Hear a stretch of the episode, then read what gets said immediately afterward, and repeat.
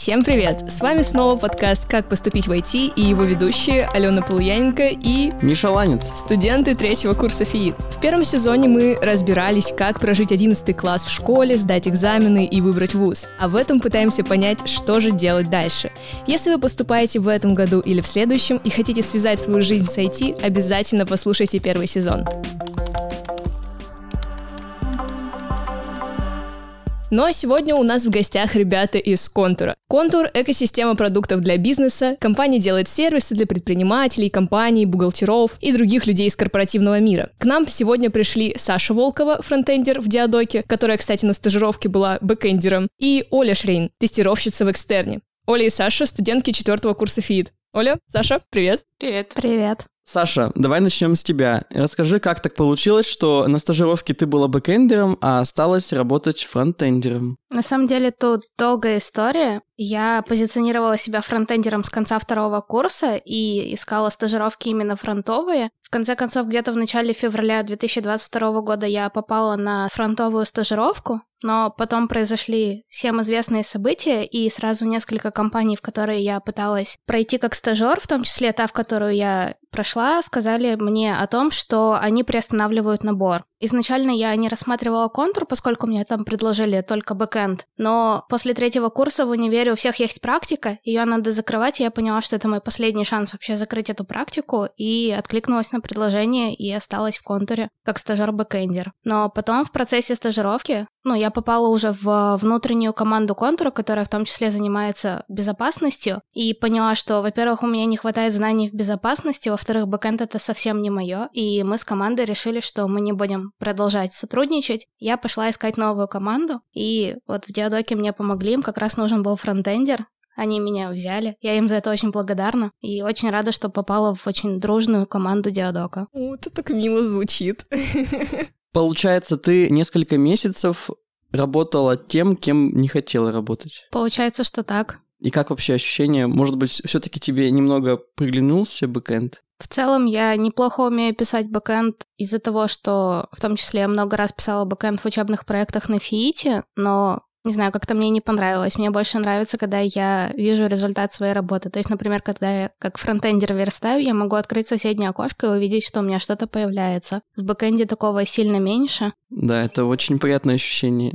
Меня не очень привлекло Видеть просто. результат. У меня тогда еще один вопросик. Помогает ли тебе вообще как-то то, что ты вот была какое-то время бэкэндером в том, что ты сейчас во фронте делаешь? Потому что, насколько я знаю, когда фронтендер шарит за то, что происходит на бэке, намного лучше происходит эта работа, потому что ты знаешь, что надо будет делать бэком с твоим фронтом потом. Или все-таки я фигню говорю, это не так? На самом деле ты права отчасти, потому что, ну вот вчера я пыталась запустить свое приложение локально, чтобы потестить, как у меня там версточка, у меня там бэкэндовые ошибки. Я такая посмотрела, поразбиралась, поняла, что сама я это точно не решу, пошла к бэкэндерам. Уже пришла с более-менее пониманием того, что там произошло. Ну, то есть все-таки стажировка была не зря. Да. Ну, все классно. Оля, а у тебя в итоге вообще совпадает то, куда ты пошла на стажировку, роль, и кем ты сейчас являешься? Или у тебя тоже такая мешанина произошла? У меня все не так интересно. Я пошла стажироваться тестировщиком год назад и осталась после стажировки также на роли тестировщика и все еще продолжаю тестировать продукт и буду продолжать в дальнейшем. А что вообще конкретно делает тестировщик? Типа ты, условно говоря, открываешь продукт и пытаешься найти в нем какие-то уязвимости, или как это работает? Потому что мы, кажется, с Мишей оба не знаем, кто такие тестировщики. Примерно так это и выглядит. Основная задача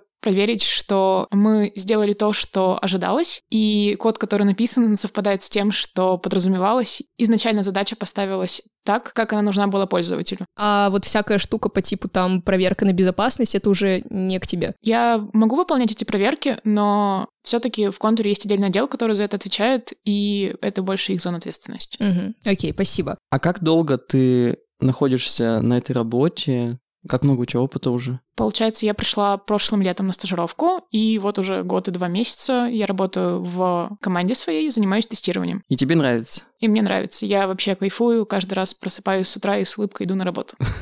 Ты что-то смеешься. Самая лучшая реклама контура. Но это правда.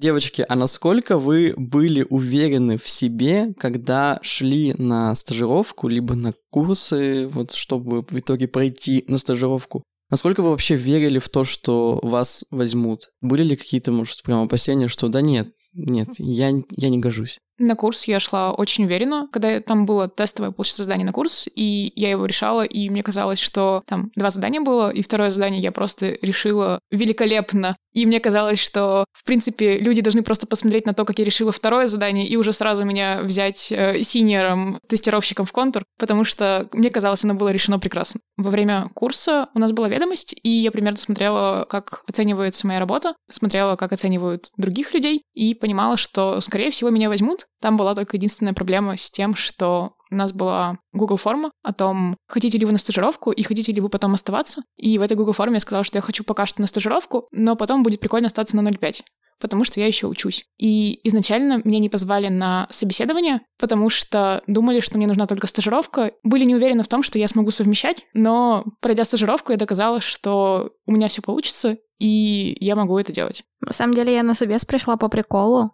Я не хотела сильно расстраиваться, если меня не возьмут. Меня взяли.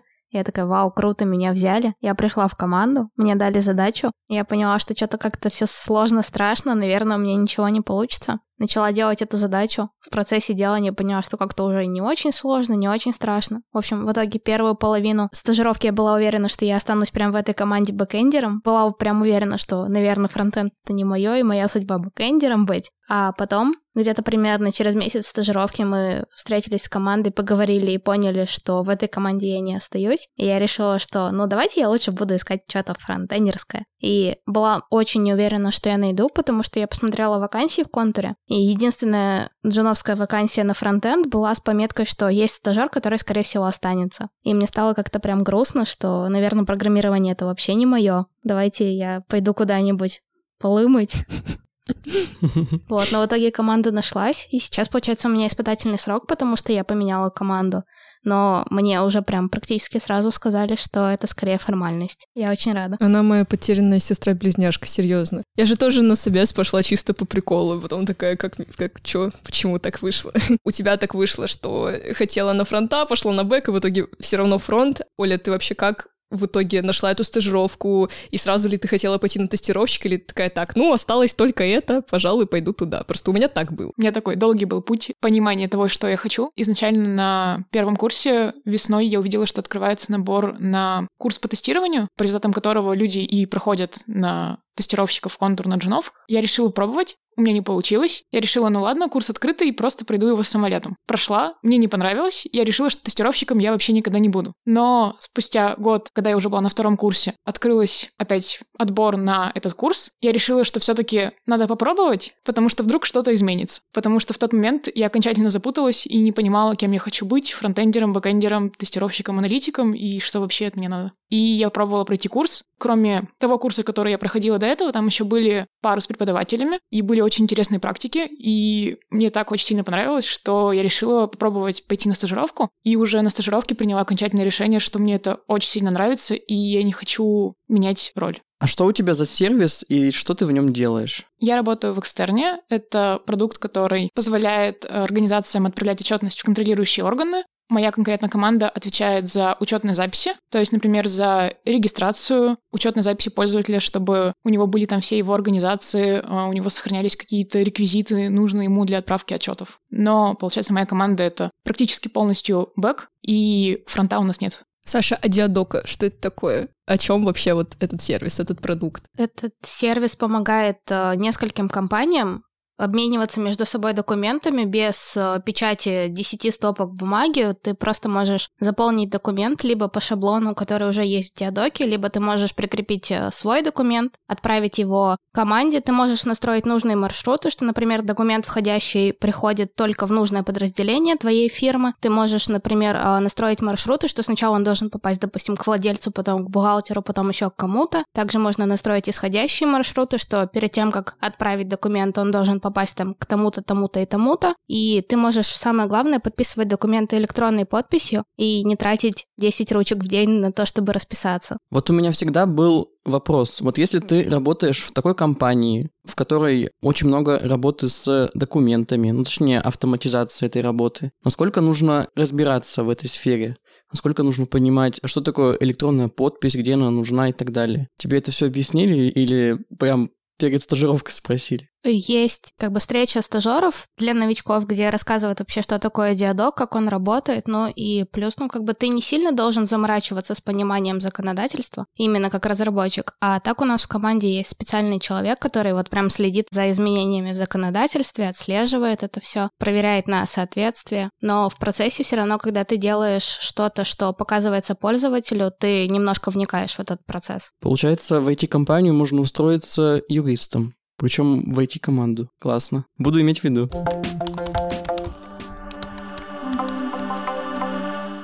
Ваши рассказы, конечно, звучат очень интересно, а вот на самом деле в жизни, как часто вам бывает скучно от работы, может быть, что-то вот есть прям нудное? Вот это мне, конечно, интересно узнать. Бывают моменты, когда, например, нужно протестировать какой-то сценарий, и он очень длинный, и ты знаешь, что примерно будет, и даже подразумеваешь, что багов ты там не найдешь, и уже заранее расстраиваешься, но все равно смотришь и, ну, бывают такие моменты. Но за год и два месяца моей работы такого практически не было. В любой момент можно придумать что-то интересное, идти, например, не просто ручными сценариями при тестировании, а написать какой-то автотест, обязательно споткнуться там и придумать что-то более крутое и как-то развить продукт. То есть, если подходить к делу с какой-то изобретательностью, то работа не будет скучной. Если честно, я полностью согласен с Сашей, что это очень классно видеть результат своей работы, а вот у тестировщика, насколько я понимаю, результат не особо виден. Ну, то есть это, конечно, очень важно, но не смущает ли тебя вот такой вот фактор, что ты делаешь что-то, что в итоге пользователь вообще не видит? Тут скорее, наоборот, история, если прилетает какой-то баг, который увидел пользователь, то ты расстраиваешься, такой, вот, я плохо поработал. И как будто, да, иногда бывает, что вот этого позитивного результата своей работы ты не ощущаешь, но когда ты находишь баги еще в момент разработки, то это радует, будем откровенны. И, например, еще какие-то случаи, когда, например, написана аналитика, потом разработчик написал код, они там договорились, между командами обсудили, и потом ты уже на этапе тестирования говоришь, ой, а мы вот это вот вообще учли, и оказывается, что про это вообще все забыли, и ты в этот момент такой, да, я я работаю здесь, да. Я прав. Хорошо, что я здесь есть, и ты чувствуешь свою причастность к общему делу и свою нужность и важность. Угу, да, это классно. Саша, а были ли у тебя какие-то скучные, нудные моменты? Прям скучных и нудных не было, но у меня все впереди, потому что на данный момент я в Диадоке 20 дней работаю. Это еще очень мало, чтобы понять, бывает ли скучно, но бывают такие дни, когда я просто сижу и засыпаю. Это не связано с работой скорее, это связано с тем, что много кода приходится читать, приходится отсматривать, вникать вообще в то, что происходит, и в какой-то момент я просто выключаюсь. Очень важный вопрос, мне кажется, для всех тех, кто нас слушает. Как вы вообще совмещаете работу и учебу? Понятное дело, что там третий, четвертый курс, он менее загруженный, чем первый и второй, но все равно вот у меня недавно начались пары, и тяжело, если честно. Как вот вы с этим справляетесь? Ну вот сейчас сентябрь, сейчас сложнее всего включиться в этот процесс, потому что было лето и уже успели только работать, а сейчас нужно опять совмещать. Но в компаниях, например, в контуре, очень гибко подходят к этому. Ты можешь выбирать ставку и сам варьировать время, которое тебе нужно. Например, я сейчас работаю на 0,75, и у меня, то есть, остается 4 дня я работаю, и один день у меня остается в запасе, в который я могу посещать очные пары. Соответственно, на ФИИТе, например, мы выбираем курсы сами себе на третьем-четвертом, и ты выбираешь курсы, примерно представляя, в какой день они у тебя будут, и стараешься подстроить свое расписание так, чтобы все совпало, и у тебя было время и на работу, и на учебу. Или можно просто выбрать все онлайн-курсы и, и вообще никуда не ходить. Да, да, только никто тебя от физкультуры не спасет, к сожалению. На а, хотя на четвертом спасет. курсе ее нет, да. Везет. Саша, у тебя как с совмещением учебы работы? У меня сейчас половина ставки плюс трекинг часов, то есть каждый день я записываю в табличку в Google Доке, сколько я сегодня поработала, над какой задачей я сегодня работала, и я стараюсь все-таки, по крайней мере, сейчас пытаться закрывать полную ставку, но мне кажется, у меня скоро перестанет получаться это делать. Плюс э, я на третьем курсе, пока у меня еще не было работы, закрыла половину семестра этого, у меня сейчас 9 зачетных единиц из 18 это перезачеты, и я прохожу только два курса, плюс у нас будет еще обязательный майнер. Поэтому я стараюсь больше работать. Пока что у меня не сильно большая загрузка по учебе, а еще удаленка выручает. Вот сегодня я пришла записывать подкаст, поэтому я не поехала в офис и буду работать на удаленке. Я что-то не понял. Среда, 12.27, а вы тут все рабочие люди, сидите, записываете подкаст. Ну ладно я. Ну вот тогда очень большой плюс многих айтишных компаний в том, что работать можно из дома, и к этому никто вообще агрессивно никак не относится. Это наоборот не то, что поощряется, просто типа, окей, сиди дома, главное работай. И это очень классно, потому что иногда так лень вставать, если честно, и куда-то ехать. Как вы нашли эти стажировки, на которые в итоге пошли? Почему именно контур? Там, условно говоря, может, вы куда-то прям очень сильно хотели? Google, например, мало ли. Как вот у вас произошел процесс отбора компаний? Потому что наверняка вы стажировались далеко не в одну компанию. Вот, Саша, ты нам уже рассказывала, что ни в одну Оля пока еще нет, так что нужно рассказать. Давайте. Хорошо. Я проходила курс от контура, и курс по тестированию, как я считаю, самый хороший для начала у контура, и поэтому как будто выбор, куда пойти дальше, был очевиден, но тем не менее я пробовала писать тестовые в другие другие компании, но так сложилось, что из контура мне вперед пришло письмо о том, что меня взяли, и поэтому я решила, ну, если ребята хотят меня брать, то нужно сразу к ним идти, а не идти еще на какие-то стажировки и ждать ответа, который может быть и отрицательным. У тебя, Саш, как? Я не писала тестовые, я проходила курсы, например, на третьем курсе я прошла бэкэнд и фронтенд от контура, и после этого мне предложили без тестового задания сразу перейти на этап собеседования на стажировку. Еще я проходила курс от Яндекса, мне тоже туда предложили без тестового прийти сразу на собеседование, и, в общем, Яндекс для меня был в приоритете, потому что сначала, потому что в контуре мне не предлагали фронтенд, в Яндексе мне предлагали только фронтенд. Вот, но потом Яндексы закрыли набор, и у меня не осталось выбора. Еще я пыталась в Сбер тоже, и они тоже закрыли набор. И вообще в целом сократили очень сильно ставки фронтендеров, потому что нету взрослых опытных сеньоров-фронтендеров в достаточном количестве, чтобы обучать стажеров и джунов. Поэтому в контуре был мой, наверное, единственный вариант, с которым у меня все получилось. Давайте чуть больше поговорим про то, как вас отбирали в эти компании, что вас спрашивали, что вам пригодилось, и пригодился ли фиит в том числе? У меня был отбор по курсу. На курсе какие-то знания, которые давали уже в университете, мне пригодились, потому что у меня занимало намного меньше времени прохождение каких-нибудь тем, которые у других ребят вызывали затруднения. Например, гид подавалась как суперсложная тема, и у многих взрывался мозг. Но нам уже на первом курсе все рассказали, как с ним работать, все подробно, и я его использовала уже в своих проектах, поэтому для меня это вообще не вызвало никаких затруднений. Как такового прям собеседования на должность тестировщика его не было. Оно было более такое формальное, на просто проверку э, моей адекватности и как я буду действовать в каких-то нестандартных ситуациях, возможно, немного стрессовых. Я немножко послушал, получается, тебя не спрашивали твои знания вообще? Какие-то прям очень базовые знания с курса спрашивали, Тут была такая логика, что я проходила курс, и там уже работала с преподавателями какими-то на практиках. И именно эти преподаватели чаще всего решают, должен ли человек пойти дальше на стажировку или нет. Как будто супертехническое собеседование в данном случае не было нужно, потому что я уже и так показала все свои навыки во время курса. Получается, ты свое собеседование растянула на большой срок, так вот за тобой следили немного. Прикольно. И причем, видимо, у Саши такая же история, раз тебя тоже... Не совсем. Я была на курсе, но после курса у меня было собеседование. Мне нужно было рассказать про какой-то из своих проектов, которые я уже делала. И потом мне дали несколько задач, но там пригодились знания примерно второго семестра на первом курсе, которые у нас были. Но мне все равно пришлось достаточно так это напрячься и вообще вспомнить это, потому что до этого собеседования я позиционировала себя как фронтендер, и про бэкэнд немножко забыла. А когда я переходила с бэкэнда во фронтенд, технического собеседования у меня не было. У нас была именно встреча с командой, где мы обсуждали условия,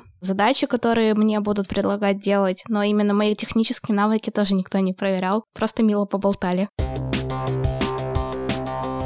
с вас по самой веселой истории со стажировки, потому что лично у меня сейчас происходит очень много всего веселого, о чем я уже рассказала в предыдущем выпуске. Кстати, кто не слушал в предыдущем выпуске, мы с вами встречались с ребятами из точки, так что кто еще не слушал, вперед. Девчонки, истории веселые со стажировки, может быть, какую-нибудь задачу вы делали, например, две недели, а потом к вам подошли и сказали, ну, слушай, это фигня полная, переделывай. Условно говоря, что-то такое. Или же все так супер спокойно, все очень гладенько прошло, без каких-то факапов. Но у меня все было гладенько. Такого, что ты сделала задачу, которая нам не нужна, такого не было. Как-то сложно даже вспомнить.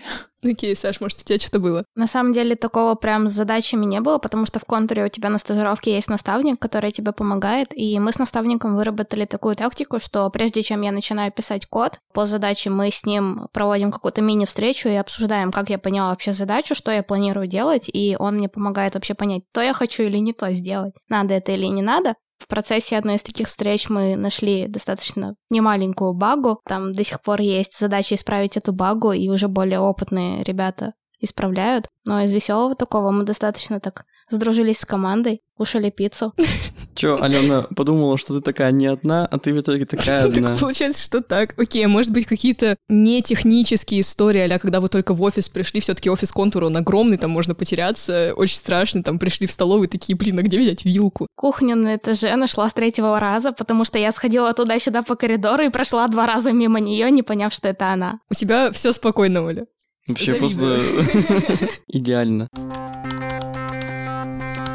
Бывают иногда такие случаи, когда на стажировке начинают давать какие-то суперсложные задачки, просто чтобы посмотреть, насколько вы стрессоустойчивы и вообще, насколько вы можете сказать, там, условно говоря, своему ментору-наставнику о том, что нет, это я делать не буду, для меня пока что это слишком высокий уровень. А во время вашей стажировки были ли такие случаи, когда давали задачки вам не по силам или, наоборот, слишком легкие, что их было, ну, прям супер скучно делать? Что-то вот из такого. У меня была такая задача. В этот момент я уже осталась после стажировки работать, и мой наставник ушел в отпуск, и я взяла задачу, которая была сформулирована примерно в одно предложение, и сформулировано было что-то вроде «Сейчас мы делаем вот так, нужно сделать по-другому». Как сделать это по-другому, в каком месте написано, что нужно сделать, ну, немного про задачу. Мы храним данные в одном месте, в тестах нужно сделать, чтобы хранили данные в другом месте. И по факту у меня есть просто вот это сообщение о том, что мне нужно поменять место хранения данных, и есть проект, в котором мне нужно это сделать. Как это менять, как с этим пользоваться, почему и все такое мне пришлось уточнять у Тим Лида, который очень быстро мне это объяснил, потому что для него это очевидно, а для меня это было капец как не очевидно. Поспрашивав у него несколько вопросов, я поняла, что я все еще ничего не понимаю. Недели полторы, наверное, просидела с этой задачей, ничего не смогла сделать. В этот момент вышел мой наставник, я ему сказала, у меня ничего не получается, а тут подъехали еще какие-то задачи, которые я лучше хочу потестировать. Он сказал, да, без проблем, просто оставь эту задачу на потом, типа сними с себя с того, кто выполняет эту задачу, и все, и потом мы ее сделаем когда-нибудь. Прошел год. Нет, конечно. Она все еще висит. Я просто смотрю на нее каждый раз. Я сейчас отвечаю за то, чтобы выбирать, какие задачи из бэклога мы будем делать. И я просто каждый раз, когда листаю э, список задач, просто вижу эту задачу, смотрю на нее и такая, понятно, закрываю вкладку с бэклогом и больше ее не открываю. Давай небольшой экскурс в то, что такое бэклог для наших слушателей. Хорошо, бэклог — это список задач, которые направлены на улучшение какой-то инфраструктуры или на каких-нибудь исследований, что-то такое, что не нужно сейчас в контексте как бы продукта, но хорошо бы сделать, чтобы улучшить наш код, наше решение оно, получается, не решает какие-то бизнесовые проблемы, оно именно для того, чтобы потом было удобнее работать с кодом и с тестами. Ну, я надеюсь, однажды ты будешь достаточно достойной для того, чтобы достать этот меч и решить эту задачу. Итог такой, пишите четкое ТЗ, пожалуйста. Саша, у тебя как что? У меня, на самом деле, наставник пошел в отпуск в процессе стажировки. Он оставил мне много задачек, которые я должна была сделать, причем эти задачи как бы они зависели одна от другой. И самое сложное было, на самом деле, разобраться с гитом, потому что веточки надо было создавать не от главной, а от каждой задачки. Это было сложно. Три раза пересоздавала веточки в гите. Когда я смотрела на эти задачи, мне написано, ну вот сделай то-то. Я такая, а как? И в целом, ну, в той команде, в которой я была, это инфраструктурная команда, и там есть только одна роль — бэкэндера. То есть там нет аналитиков, нет никого, поэтому примерно все задачи сформулированы как «сделай то-то», и все. Какая же жиза, у меня тоже ментор ушел ровно во время моей стажировки. И вернется только, когда она закончится. Так что я тебя понимаю. Самый важный вопрос на сегодня. Момент, когда стажировка заканчивается. Вот у тебя она еще... С тобой, Саша, немножко сложно, у тебя сейчас ну, она испытательный уже срок. рассказала. Ну да. Насколько страшно дожидаться того момента, когда у тебя заканчивается стажировка? У тебя же все равно какая-то, наверное, встреча после стажировки с э, тем лидами и подобным. Волновалась ли ты или нет? Думала ли, что «О, меня сейчас уволят, все, буду сидеть на 50 рублей в месяц жить?» Да, все так. Это очень волнительно было. Я еще в тот момент была удаленно. Спасибо, Урфушному общежитию. Я была удаленно и смотрела, как в телевизоре важные дяденьки из команды обсуждают, остаюсь ли я, и какие у них вообще впечатления о моей работе. Вот, я очень волновалась, и потели ручки, но, к слову, волнение все еще до конца не прошло. Каждые полгода у нас есть пересмотры, когда оценивают то, как ты поработал, и поднимут ли тебе зарплату. На каждом пересмотре у меня также потеют ручки, и я переживаю, что происходит. Пересмотры — это градирование, да? Да. Мы уже знаем, что такое градирование, это хорошо. Ну вот у меня еще остался один последний вопрос. А насколько эмоционально стабильно вы себя чувствовали во время стажировки, особенно вот в первые самые дни? Были ли качели какие-нибудь? Эмоциональный, конечно. Особенно хочу дополнить вопрос, было ли такое, что вы такие, блин, вот теперь я точно взрослая, и теперь мне нужно работать, зарабатывать деньги себе на жизнь, потому что лично у меня недавно была дикая истерика на этот счет, что я не хочу взрослеть, и мне не нравится, что мне надо работать, чтобы жить. Вот было ли у вас что-то такое, или вы такие, да ладно, вроде бы норм? У меня стажировка началась с краш-курса. Мы приехали на базу, и на базе была очень большая проблема, на самом деле, с интернетом. И в итоге мне звонит мама, мне звонит папа, мне звонит бабушка, потому что никто не может дописаться до меня в WhatsApp и в Телеграме. Все мне звонят, устраивают истерику. Я такая, мама, спокойно, меня никто не украл, у меня просто здесь нет интернета пожалуйста, проживи 4 дня без меня. Это было прям достаточно неприятно, когда ты не можешь кинчик вечером посмотреть. Хотя были какие-то групповые тусовки, которые... Маша, спасибо большое за вечерние групповые тусовки, которые... Кто такая Маша? Маша вот сидит сзади нас. Ого. А я не заметил. Я такой не очень компанейский человек, мне это все не нравилось, я предпочитала лежать у себя на кроватке. Ну и в целом на второй день краш-курса меня накрыло, я просто стояла под деревом и плакала, что я хочу домой. Я в лагере рассветный так плакал в четвертом классе, и меня забрали домой. С тобой так не сработало? Меня не забрали домой, к сожалению. Грустно. У меня не было каких-то прям сложностей, наверное, потому что мой наставник позаботился о том, чтобы я хорошо сдружилась со своей командой. И еще до начала стажировки он позвал меня на шашлыки, которые устраивали возле офиса контура. У нас есть командная традиция, мы ходим на шашлыки, кушаем шашлыки, общаемся. Все у нас прекрасно. И туда меня позвали, я уже начала с кем-то знакомиться. Это положительно повлияло на мою стажировку, и вообще у меня очень классная команда, которые всегда поддерживают и всегда готовы отвечать на какие-то вопросы. А еще у нас, кроме шашлыков есть еще традиция ходить в походы и есть арбузы, поэтому, кажется, на мое эмоциональное состояние очень хорошо повлияло то, что я попала в крутую компанию, в крутую команду, где все поддерживали. В крутую компанию, в крутой компании. Да. Получается.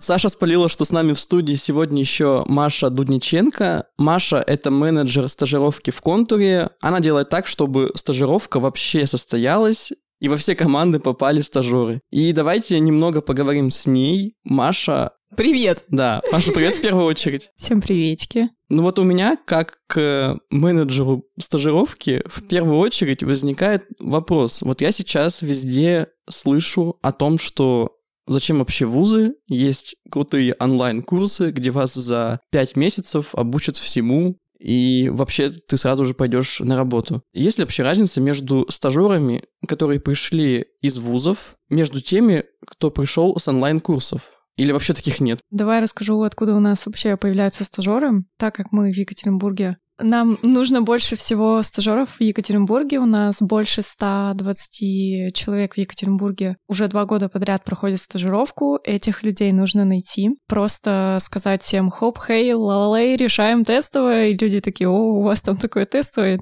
Нет, что-то не для нас. Поэтому мы вкладываемся в обучение, мы сами приходим в ВУЗ, какие-то программы составляем самостоятельно и вкладываем экспертность э, наших замечательных программистов-разработчиков, которые учат так, чтобы это реально пригодилось где-то, когда ты придешь на работу в любую компанию. Я бы не сказала, что вот онлайн-курсы не помогают, они настраивают вам теоретическую базу, но лучше практические курсы. Откуда у нас стажеры? Наконец-то я вернусь к тому, с чего начала. У нас есть ребята, которые решают тестовое, мы его сами придумываем, сами тестируем, выдаем его на внешнюю аудиторию, его может решить кто угодно. У вас может не быть технического бэкграунда, вы можете быть э, в прошлом фельдшером, электриком, просто который занимался когда-то программированием. Если что, это реальные кейсы. У нас э, два человека просто поменяли профессию, они пришли на наш курс э, шпора, за пять месяцев прокачались и до сих пор работают в компании после стажировки весьма себе успешно. Нам не важен возраст, главное, чтобы всем было больше 18, потому что мы официально трудоустраиваем, у нас трудовые договоры с нашими замечательными стажерами. Есть люди, которые решают тестовые просто вот откуда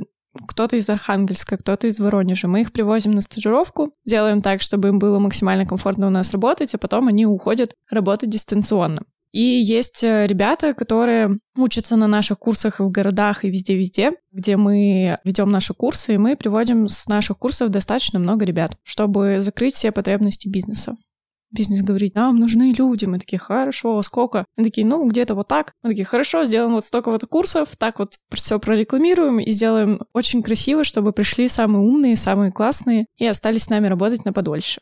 Почему стажеры, а не джуны? Для нас и для нашего достаточно жесткого отбора на стажировку можно привести такую картинку. Стажер это человек без опыта работы в IT. А джун — это человек с опытом работы в IT хотя бы вот даже сколько-то месяцев, ты уже становишься джуном. И поэтому после стажировки большинство наших прекрасных маленьких утят становятся большими упитанными утками в размере джуна, потому что у них высокий уровень обучаемости, они прошли достаточно сложные отборы. Это вам, девочки, просто показали альтернативный сценарий, когда ты молодец и хорошо учишься. А есть люди, которые никогда этому не учились, но все равно хотят войти, и они вот как раз через курсы, через тестовые могут попасть к нам в компанию. Ну и стать красивым джуном а, на выходе из а, стажировки. А потом за год или за полтора, ну, у нас в среднем за год растут ребята, особенно если остаются на большую часть ставки, они такие оп-оп-оп и в медла. И вот у нас такие красивые разработчики утки бегают по этажу. Всегда очень приятно видеть, как много людей приводишь в контур. Хотя бы видишь свою работу, вот там 140 э, человек, и ты их знаешь в лицо. А еще и каждый год они пополняются, и просто великолепненько ходить, э, смотреть, что они уже все такие взрослые, серьезные, тестируют всякие продукты или пишут фронт и сами решают какие-то внутренние конфликты. Очень радуюсь таких ребят. А то есть в итоге, вот представь себе гипотетическую ситуацию, пришли на стажировку два человека. Один, например, студент технического вуза какого-нибудь, а другой ветеринар.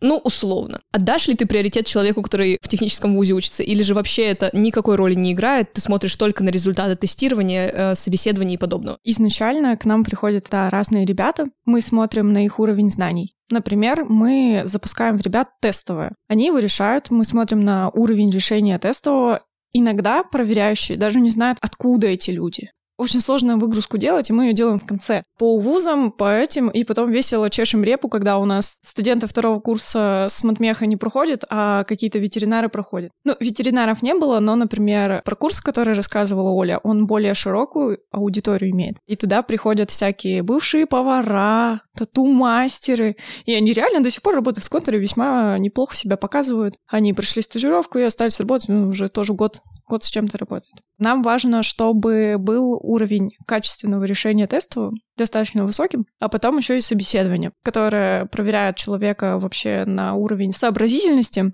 и мы проверяем мотивацию, как э, человек будет расти, предполагаем по его ответам сейчас. Поэтому мы не всегда смотрим на уровень образования и откуда пришел человек. Получается, что вуз не нужен. На самом деле я не соглашусь с этим тезисом, потому что в этом году я взяла в свои маленькие ручки всю большую стажировку контура и поняла, насколько образование может вам дать прыжок вверх. Вот ребята, что Оля, что Юля, возможно, даже его не заметили, но я вам расскажу тайную тайну. Я пришла в ФИИД, сказала, ребяточки, а что там у вас по золотым головам? Расскажите, как э, вы определяете, кто у вас там стипендию получает, а кто у вас сообразительный. Можно мы на них посмотрим? Мы выбрали список, мы посмотрели, мы знали, что у ФИИТа достаточно качественная программа, чтобы прийти и не мучить людей дополнительными отборами. И такие, так, окей, мы их просто позовем на собес, и посмотрим, что они нам расскажут. Собес у всех был одинаковый в этом году, и мы могли сравнить человека-ветеринара, который решил тестовое, и человека с ФИТ со второго курса, который прошел курс э, по бэкэнду и показал, что он вообще-то молодечек. Мы сравнивали этих ребят. У команд была возможность взвесить кандидата и посмотреть на его бэкграунд, и посмотреть на его софт-скиллы через видео, и посмотреть на отчет по тестовому заданию. И ребята уже выбирали, кто им ближе, кто им интересней. Это тоже учитывается у нас в компании. Нам важно подобрать в команду таких классных ребят, чтобы случился матч. И если ты, например, занудный зануда, тебе нужна одна команда. А если ты движовый пирожочек, то тебе нужна другая команда, и это нормально. Поэтому можно сказать так. Мы на вход отбираем классных кандидатов, а потом распределяем их в команды.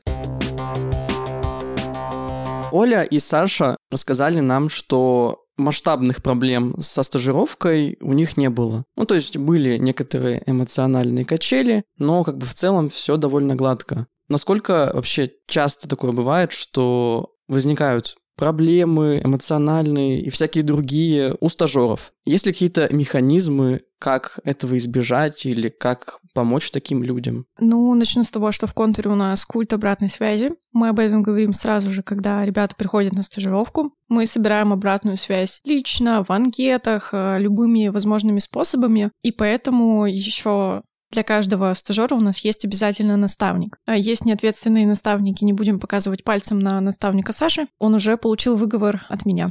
В общем, у нас у каждого стажера есть наставник, а еще у команд, вернее, у направлений. Мы слишком большие ребята, поэтому, к сожалению, придется слушать э, разные определения. У нас есть разные бизнес-направления, и у них есть ответственные люди, такие душевные помогаторы — это HR-партнеры. Они следят за состоянием команд, помогают решать какие-то конфликтные вопросы, потому что иногда разработчики, воробушки, социофобушки, они не умеют разговаривать словами через рот, а HR-партнер умеет с разработческого переводить на человеческий. И вот эти прекрасные дамы, у нас пока в основном только дамы HR-партнеры, ловят стажеров, задают им вопросы, а потом интерпретируют, э, все ли хорошо у стажера. По поводу каких-то экстренных историй, которые случались, на самом деле сделаем вид, что у нас каждый год по 100 человек. Это, наверное, один два сценария, когда не случился матч у команды и у стажера. Мы уже в процессе стажировки можем что-то поменять. Поменять команду, передоговориться, найти какое-то другое место для человека. Чаще всего это срабатывает в плюс, потому что мы, правда, хорошо отбираем кандидатов, и просто ну, не знаю, команды не сошлись э, характером со своим стажером. Не тот гороскоп. Вышел в ретроградный Меркурий. Что-то пошло не так. Мы стараемся решить этот вопрос как раз через общение с HR-партнерами, с наставниками и со самими стажерами. Собираем с них обратную связь. Иногда незаметно, иногда очень в лоб. Я люблю э, так делать на кухне. Когда кто-нибудь из стажеров там кучкуется, я такая, ну-ка расскажите, что там у вас, как дела? Давайте, попьем чай. Узнаю все интересные сплетни из команды, и на основе этого тоже могу сделать предположение, ок у ребят или не ок э, состояние. Но в любом случае мы делаем все возможное, чтобы рука была на пульсе, всегда открыты к предложениям, к обратной связи сами, и прям ждем, когда к нам ребята придут и скажут, блин, что-то у меня не то. Я страдаю, обнимаю сосну в лесу, потому что каждый день после стажировки мне плохо. Маша, давай что-нибудь придумаем. И ты такой, окей, давай придумаем, давай посмотрим. В конце концов, у нас не одна команда в контуре, а больше 60. Давай кого-нибудь найдем тебе. Ребята, если вам что-то не нравится, всегда есть люди, с которыми можно об этом поговорить, и это принесет пользу. Когда вы станете большими птичками и пойдете на стажировки, знайте, что всегда есть люди, которые будут беспокоиться о вашем состоянии.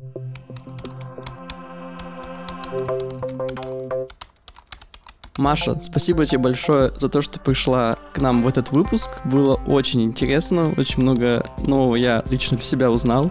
Надеюсь, и наши слушатели тоже. Также сегодня мы говорили с Олей и Сашей, которые работают уже в контуре. У нас сегодня был выпуск контура. Обязательно послушайте наш предыдущий выпуск про точку и вообще послушайте первый сезон, если вы этого не делали. А этот выпуск вели Миша Ланец и Полуяненко Алена. Спасибо большое, что вы нас слушаете. Всем пока. Пока!